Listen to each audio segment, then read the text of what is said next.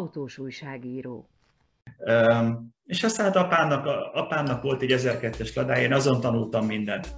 Tehát uh, abban a szerencsés helyzetben vagyok, hogy én úgy tanultam driftelni, hogy azt se tudtam, hogy úgy hívják. és nem volt akkor ugye téli abroncs, hát emlékeztek rá nyilván, nem volt sem téli abroncs, sem vezetéssegédleti rendszer, és mi az, a teleket azt gyakorlatilag keresztbeautózásra töltöttük. Most mi történik? Angela Merkel megjelent a volt Zwickau'i Trabant gyárnak a helyszínén, ahol fölépült a Volkswagennek egy olyan gyára, ahol az ID3-at fogják gyártani, illetve már gyártják. Zöld utat adott a német kormány, és 22 millió darabot fognak állítólag 2028-ig legyártani, vagyis Németországban állítólag valamiféle olyan dömping lesz, olyan széria, mint volt a Bogár, vagy később a Golf. Elképzelhető, hogy ez a bődületes széria, ez egy teljes átrendeződést fog jelenteni az elektromos autózásban, és ez megjelenik ennek hatása Magyarországon is? Olyannyira, hogy a, amikor az ID3-at bemutatták, először az ID3-at nagyon sokáig vezették föl. Az ID3 a szimbolikus terméke a Volkswagen csoport irányváltásának. Nagyon-nagyon sokat készültek rá, nagyon sokáig vezették fel, és óriási bevezetése volt. Amikor bevezették, akkor én, én részt vettem egy olyan bemutatón, ahol ki volt állítva egy, egy bogárhátú, ki volt állítva egy Golf, és ki volt az ID3, és azt mondta a Volkswagen, hogy ez a mi három korszakunk. Tehát a Volkswagen hivatalosan is úgy kommunikálja, hogy az ID3 gyakorlatilag a Volkswagen harmadik korszaka. És ez egy nagyon-nagyon-nagyon erős mondás. Buvári Tamás, filmrendező, producer. Még forgatókönyvírói szakaszban tart. A május 30 munkacímmel fut, ami a Pajtás sétahajó, Balatonfüredi sétahajó tragédiájáról szólna. Hát ugye egy elhallgatott dolog volt, és azt gondolom, hogy ez fontos, hogy, hogy erről szóljunk. Ben van egy ilyen eh, nagyon közép-kelet-európai Titanic történet, idézőjelben mondom. Hát szerintem nagyon izgalmas lesz úgy forgatni egy filmet, hogy egy hajón. Eléggé adja magát, szerintem ez a téma. Sőt, furcsa, hogy eddig senkinek nem jutott eszébe, de most meg végre. Tornai Tamás, bortermelő. Tehát tulajdonképpen te egy menedzser vagy, ha jól gondolom, akinek egyébként a szerelme a borászat. Nem, én azt hiszem, én egy kalandor vagyok, aki időnként találkozik valamilyen eh, feladattal, és azt megpróbálja aként megoldani, hogy az, az, az eredményes legyen, és, eh, és nyilván szolgálja a vállalkozásokat is, de de nem csak a vállalkozásokat, hanem a térséget, és ez a térség lehet a Somló környéke, lehet maga a Somló, meg hát lehet mondjuk országos feladat is. Szerintem a hallgatóinkat, nézőinket is nagyon érdekli, hogy amikor ők a borok méltatásáról olvasnak, olyan lírába hajló szövegekkel találkozhatnak, ahogyan leírjátok a boraitokat. Ki írja ezeket a szövegeket? Ezeket egyébként nagyon érzékletes, gyönyörű szövegeket, amik a, amik a borokról szólnak. Mi ezt közösen tesszük meg, tehát ugye kiindulunk abból, hogy mi az, amit érzünk, és mi az, amit gondolunk, amikor kóstolunk, hogy ezeket lejegyzeteljük, és aztán utána ezeket megpróbáljuk érthető és és konzisztens szöveggé formálni. Tehát akkor ez ott születik, nincs hát kiadva nincs, hát szakírónak, hanem nincs, ezt ti rakjátok össze. Nincs, okay. ez helyben születik. Okay. Mi a véleményed arról, hogy egyesek nem is írják föl a címkére, hogy az voltak éppen az a bor, az milyen szőlőből is került előállításra, hanem mondjuk szerepel egy gyík rajta, vagy egy madár, vagy valamilyen vad fantázia név, és a, hát a gyanútlan vásárló, aki nem tudja talán azt most beazonosítani, hogy milyen pincészetnél kell feltétlenül milyen bornak megjelenni, az, az csak áll és néz. Szóval nekem veszőparipám ez, hogy, hogy a, a vásárlóknak kellene azért tudni azt, hogy az a, az a bor, az, az miből is áll voltak éppen. Szeretném a gyanútlan vásárló figyelmét felhívni arra, hogy minden egyes palackon kell, hogy szerepeljen egy, úgy hívják, hogy naming kód. Ez, hát ebből igen. a kódból. E, e, nagyon a mai elektronikus eszközökkel pillanatok alatt megtudhatja, hogy annak a bornak ki volt a termelője, milyen évjáratból származik, az házasítás milyen borokból állított össze, az alkoholtartalmat egyébként is fel kell tüntetni, de mindenféle egyéb paraméterét megtudhatja. Tehát ugye nyilván, amikor vásárlói tájékoztatásról beszélünk, akkor, akkor ez az a kód, ami alapján valamennyi eh, fontos információ megtalálható a borról.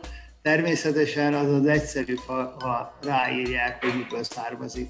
Ugye a mi boraink eh, eh, közül mindegyiken, sőt vannak olyanok, amelyeken abszolút van fajta hangsúlyos a címke. Tehát a jufark egy jó nagy é betű, a, a, a hársavelő egy jó nagy H betű.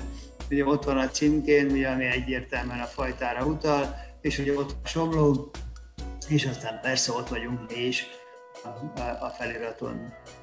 Bújdos Eszter, a holtankolja.hu tulajdonosa. Én nekem a papám TS-ben dolgozott, és nagyon-nagyon élénk, erős emlékeim vannak arról, és benzinkúton, tehát jöttek ott a kombájnok, a traktorok, és írtak kockás füzetbe, hogy, mm. hogy, azt, hogy éppen akkor az a jármű mennyit és hogyan tankolt, és, és, és nagyon kellemes szép emlékeim vannak róla.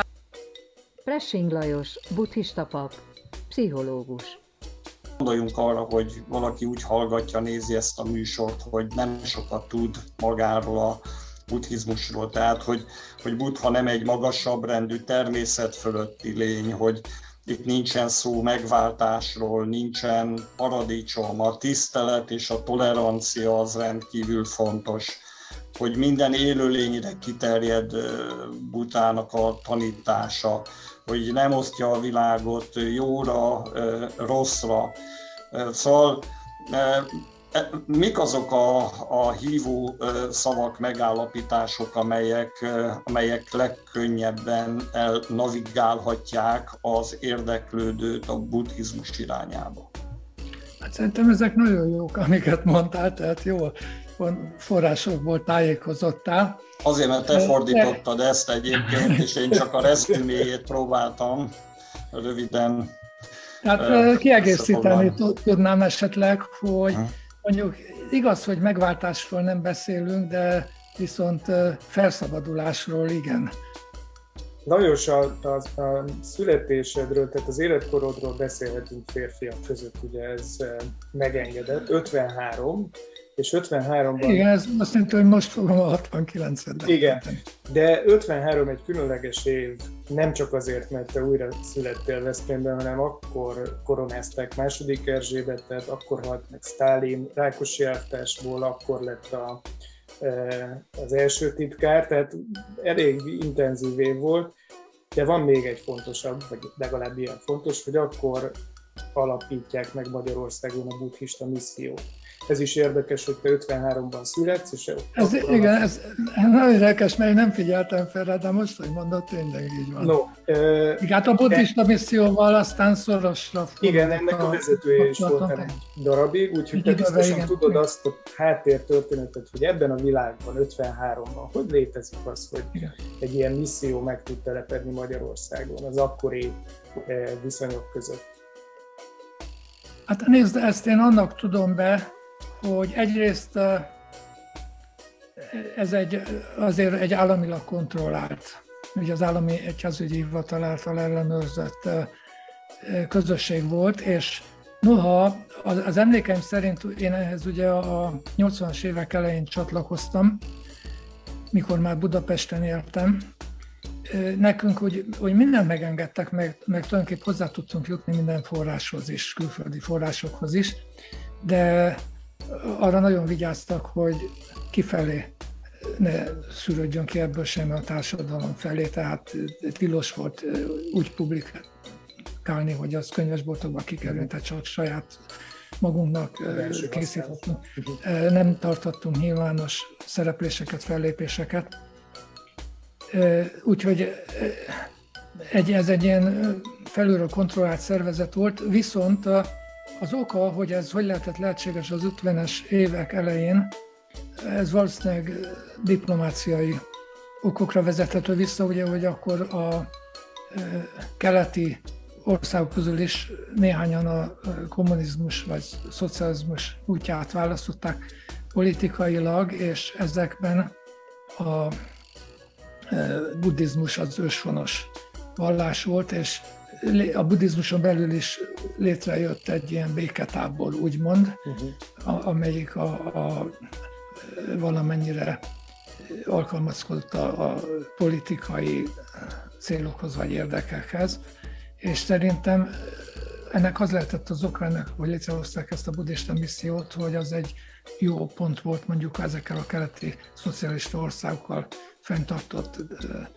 kapcsolat, gazdaság és diplomáciai kapcsolatokban. Még a, a, a, van egy olyan kisváros is ott a, volt a környéken, ugye Schaffhausen a, a svájci csücsökben, amelyik még hangulatában, karakterében is nagyon hasonlít a Veszprémhez, tehát ott is egy, a középpontban ez a középkori vár áll, és az óváros az, ami meghatározza az egésznek a hangulatát. Tehát, hogy, hogy valahogy úgy érzem, hogy nekem eleve már születésemnél lehetett egy vonzódáson, nekem Veszprémben is elsősorban az óváros az, ami megragadott, a, a mélyben nyomást tett rám. Ott is laktam a első három évben.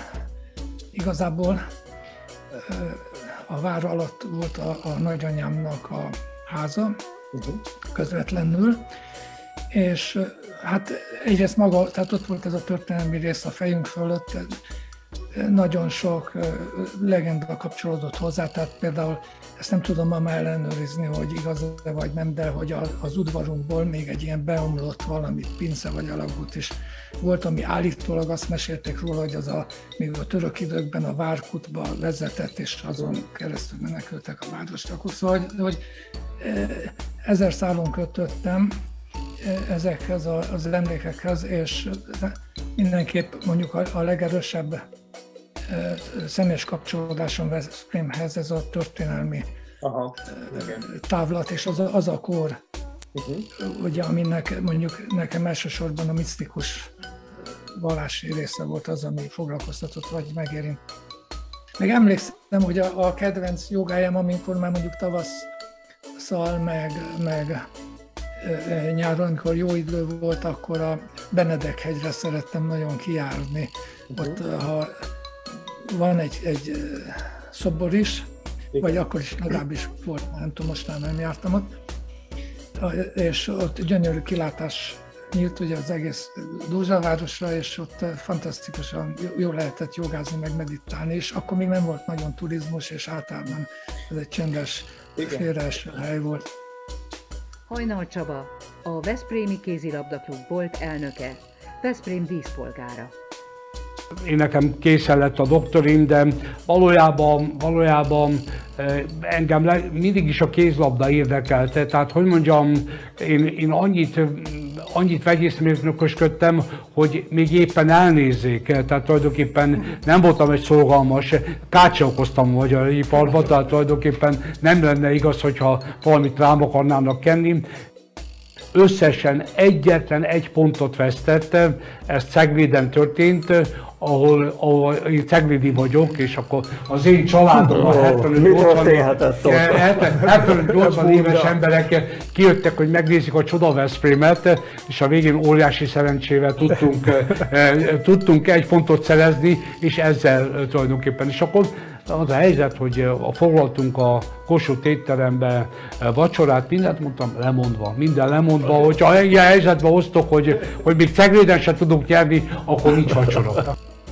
Én csak arra emlékszem, hogy mikor a Várszegi Gáborral szerződést kellett hosszabbítani, akkor a Csaba azt mondta nekem, hogy polgármester úr, figyelj, gyere föl hozzá, vagy gyere föl, fölmegyünk a Várszegihez. Igen. Fölmegyünk a Várszegihez, mert a Várszegi bármit kérdezhet, és ott meg kell tudni válaszolni, és a Várszegi azt mondta nekem, hogy mennyi pénzt ad a város a következő évben.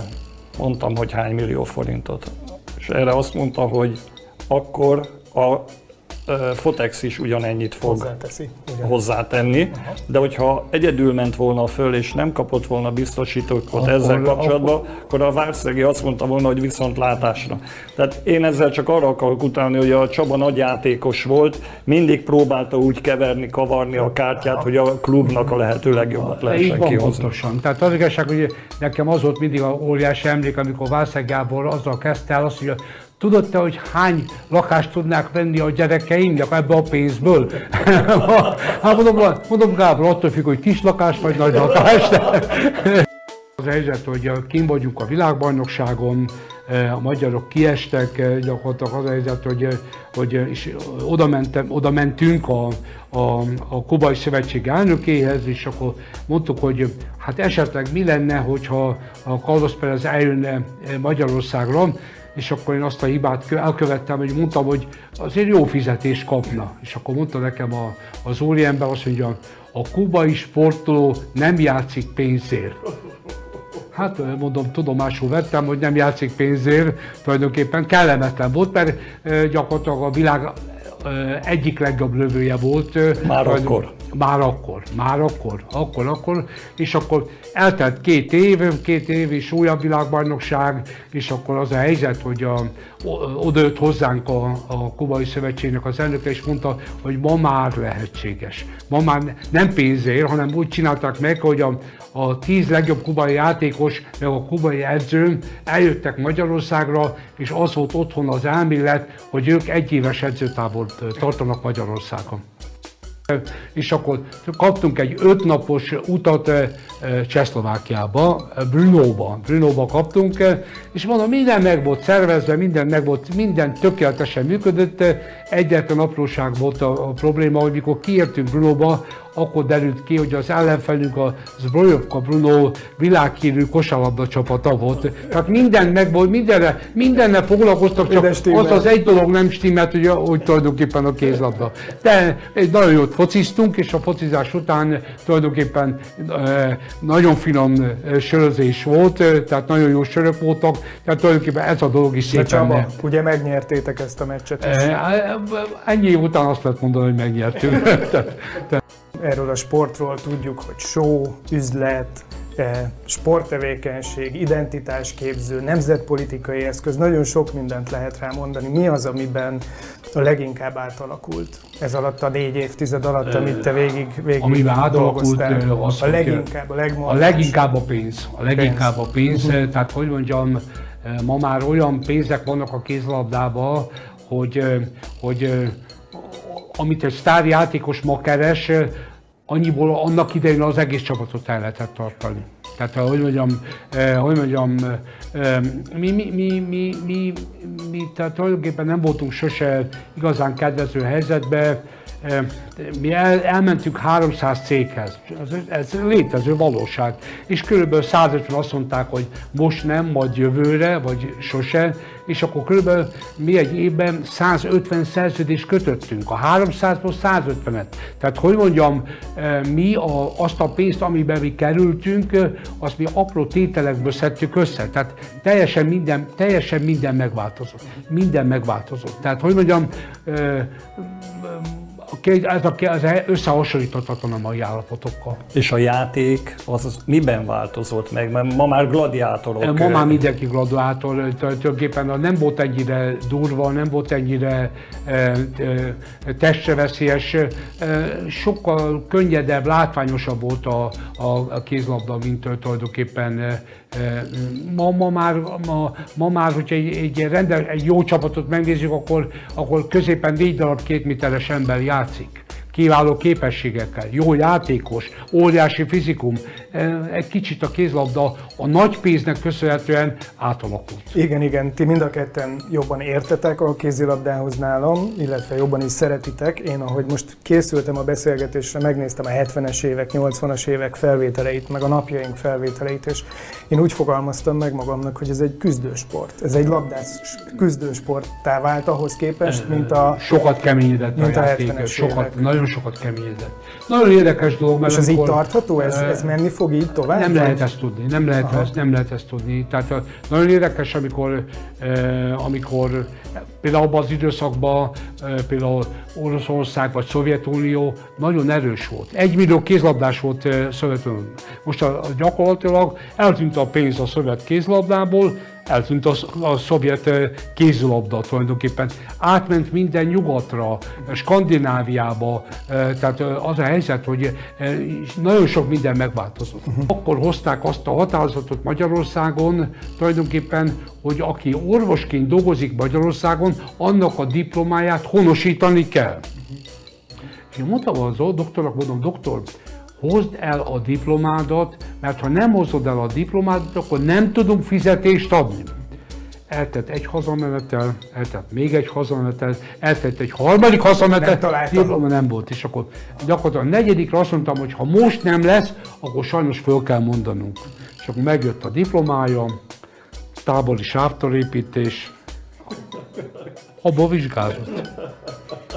Egy katonorvos. Tehát megmondom őszintén. Ő volt az, akit Mengelének hívtak a játékosok. Az volt a Mengelének a játékosok, mert azt mondták, hogy én inkább nem leszek sérült, de az orvos, amit az, ez az orvos ad nekem gyógyszert, azt is soha nem veszem be, megmondom őszintén. Tehát olyan ezer ilyen történet, ezer ilyen történet volt, tehát azért mondom, hogy tehát a, a, a sok történetből egyébként olvashatók Donát Tamás jóvoltából, a Győzelemre született címmel ez a könyv. Ebben aztán vannak szintén sztorik ugyancsak bőven. Hát sajnos már nem...